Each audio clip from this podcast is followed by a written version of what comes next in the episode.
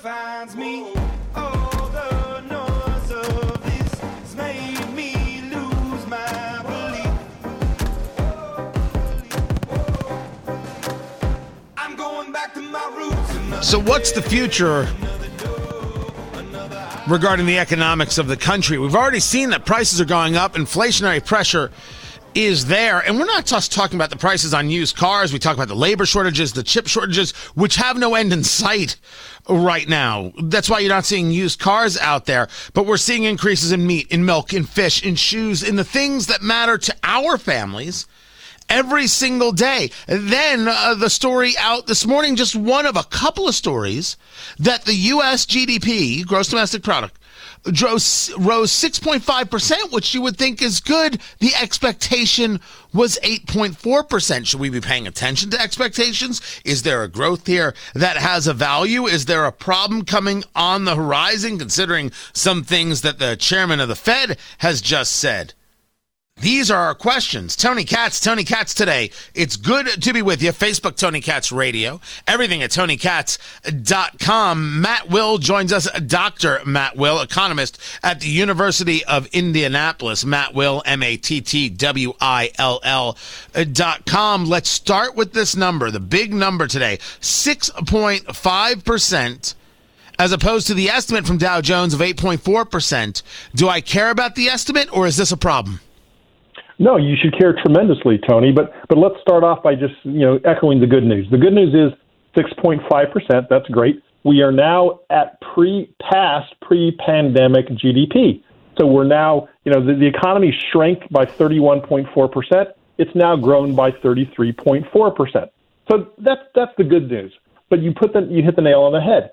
Everyone, every economist, every expert thinks that we should have grown still V recovery at 8.4%. That 2% gap has causes, and the causes are self inflicted pain, primarily by federal government policy. And so, yes, Tony, it does matter that we should have grown at 8.5%, and we only grew at 6.5%. But that because that means somebody is standing in the way of the recovery, and that's primarily the federal government. Now let's get into what we mean by standing in the way, because there are a couple things going on, and some have to do with with actual things, and some have to do with with with mental things. I've been a lot of talk this week about mental things regarding uh, Simone Biles, uh, for for example, in the Olympics. Let's get into some of the actual things that are going on, and one of those things is inflation. The chairman of the Fed Jerome Powell is now on record saying that inflation could be more aggressive and last longer than the central bank uh, expected. Well, the only person who clearly didn't know this is Jerome Powell because we've been talking about inflation and the rise of prices everywhere. How bad is it in your view? And is there a conversation about when we think it breaks? Well, well, Tony, you know, we said that this was not transitory. You and I spoke about this not too long ago. The Fed said it was transitory, but the, the number has been inching up. Last month, Tony, the June figure annualized was 10.8 percent. That's just in June. Now, granted, over the first six months of the year, we're at three and a half, but it's been inching up every single month. And the cause of it, as you ask, is primarily loose money policy by the Fed and trillions and trillions of dollars of government spending, which, Tony, have not had a positive impact on the economy. Instead, it's had a negative impact. They can't even spend it. There's more approved spending than there is money going out the door. They can't spend it fast enough. They can't figure out how to get the money in people's hands. That's how ridiculous the spending policy is, and it's causing inflation. You want a pay cut? You don't need someone your employer to reduce your pay, Tony. Just get inflation. That's an automatic pay cut. So the question is, and we've talked about this, there's a trillion dollars still of, of COVID spending that has not uh, been been put out there. At what moment d- does the inflation break? We've already talked about how you have to raise interest rates to maybe uh, bring a little bit of, of, of that down. Are we now going to see the housing market have a slowdown because they can't figure out how to how to get this inflation to stop, so the rates have to go up? Tony, it's more than the housing market. The, the Purchasing Managers Index, which is a real time indicator of the economy, shows that 15 of 18 industries have significant inventory shortages. That all, almost all of them have labor that is contracting. They can't find labor. They their inventories are shrinking. Um, you can't buy a car. You can't buy a semiconductor. Good luck trying to, to, to buy almost anything you want right now. The shelves are not nearly as full, and it's not because the supply chain is shut down. It's because they don't have labor and they don't have raw materials. If you dig into this GDP report, what we see is the two primary causes are labor shortages and material shortages. Those are the two things driving the reduction or, or the, the lack of gain in the GDP that we just saw. Talking to Dr. Matt Will, economist at the University of Indianapolis. Matt Will, M A T T W I L L, mattwill.com is where you find more about him.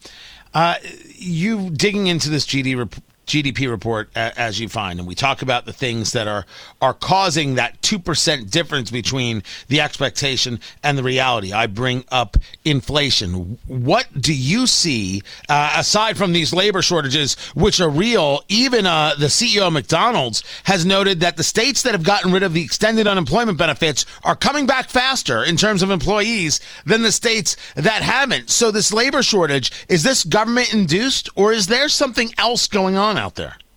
No, it's it's government induced primarily, and it's because we're paying people not to work. But also, there's something that normally we would talk about, Tony, that we we're not doing now, but we should. Regulation.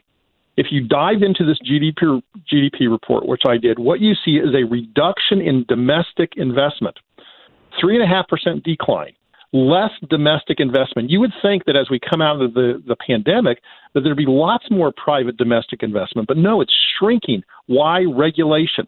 Remember, Tony, we are now energy dependent. One year ago, we were an energy independent country. We were a net exporter of oil. Countries were shipping oil here to be re- here to be refined and then shipping it back overseas once it was refined. We are now energy dependent. The regulation has caused tremendous harm to this economy. And, you know, President Biden is very lucky that he inherited a strong economy because it would be in much worse shape right now if he had not. These are the, the, the factors that we know. Let's talk about the idea of, of not factors, not things that are are tangible that we can we can look at or, or at least you know take a look at, at numbers and kind of uh, plan out let us take a look at some of the other things like confidence. The very idea of consumer confidence, I think, is extremely important. There was an ABC Ipsos poll that showed that 55% of Americans are pessimistic about the country's future. These these consumer confidence things, uh, these, these bits of polling, how do economists like yourself look at those things when trying to figure out where economy, where the economy may be going to, and taking a look at the data uh, projecting forward? You know, Tony, that's a great point because what we see is the attitude and the psychology of the consumer eventually feeds into numbers. So we say, okay, what is the, the psychology of the person? What is their con- confidence or lack of confidence? And then how does that show up in the numbers? And we see it in this report, Tony. The 2% uh, missing our, our target, the savings rate in the United States declined. We went, had 4.1 trillion in savings previous quarter, 2 trillion this quarter people are starting to suck into their savings and spend that money, which caused the GDP to go up. Tony, do you realize if they had not tapped into their savings to spend money, the GDP would have been even worse? And so there's where you see what what you just mentioned. The lack of confidence in the economy shows because people are starting to, to spend their savings. They're concerned that they don't have enough money and they're going to just buy stuff now because they may not be able to buy it. You may not be able to get a car in two months. Now, what's so interesting here is that you are are playing in in the Keynes Hayek conversation. And what yes. we have seen from this administration that these people are Keynesians. So if I were as a layman to paraphrase in front of an economist, which is never a good idea, John Maynard Keynes had the belief that government spending is what primes the pump to get the economy going. But it was Frederick Hayek, F.A. Hayek, H-A-Y-E-K, no relation to Salma, uh, who said that it is savings that allows economies to grow and thrive. First, do I have it accurate? And second, uh, the, the, the follow up is, are we seeing that Keynesian economics doesn't work, or do they just need more time to spend more money? Well, well, Tony, you are 100% correct, in my opinion, of how you just characterized the two. And we see it in the data right now. Right now. The the rate of increase in federal spending declined last. Now the, we're saying it increased still, but it, it, the rate of increase declined by five percent. Private investment fell three and what what it does is, as you said in Keynes' world, it boosts GDP when the government spends, but it's an it's an illusion. It's an illusion. It creates a temporary increase in GDP because it harms private investment. The government has to take money away from private companies in order to do that spending. It's a it's a short term drug that the that the addict takes to make them feel good now, and then it harms the economy long term. And quite honestly, that's what this White House is trying to do. They just want to have the uh, the drug fix now, where they're going to harm the long term economy. You characterize it perfectly, and we see it by in, a decrease in savings, a decrease in domestic investment. We also we see that right now in this report that was issued this morning. His name is Matt Will.